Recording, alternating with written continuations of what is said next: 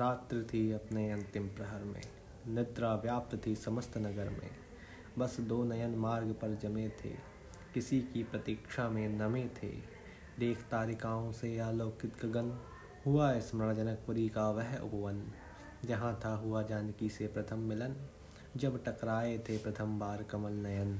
देख प्रथम दृष्टिया ही था स्तब्ध में, सोचा क्या हो तुम मेरे प्रारब्ध में। सखियों के संग पुष्पों के मध्य, उज्ज्वल मुख के कोमल अधरों पर, कपोल पर छाए उन केशों के अंदर, वर्धमान चंद्र सी वह स्मित रेखा। नयनन को चुरा के कुछ छिपा के, बार बार मैंने उस ओर देखा।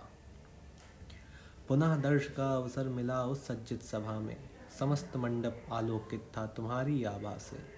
जब भी भूपाल शिव धनुष को छूते थे, सच बताऊं तुम्हें सीते हम विचलित होते थे। अब उन बातों का क्या ही काज, अंतिम निर्णय तो होगा आज। रात जैसे ही होंगे भानुदय, यह जीवन होगा फिर से सुखमय।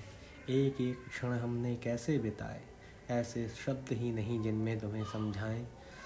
विश्वास है समझाने का अवसर ही ना आए, देखो एक क्षण मेरी ओर और सब समझ आ जाए। अपने रथ पर आसीन दिनेश, दूर क्षितिज पर चमके थे। देख उस लालिमा को, खग संग मनुष्य भी चहके थे।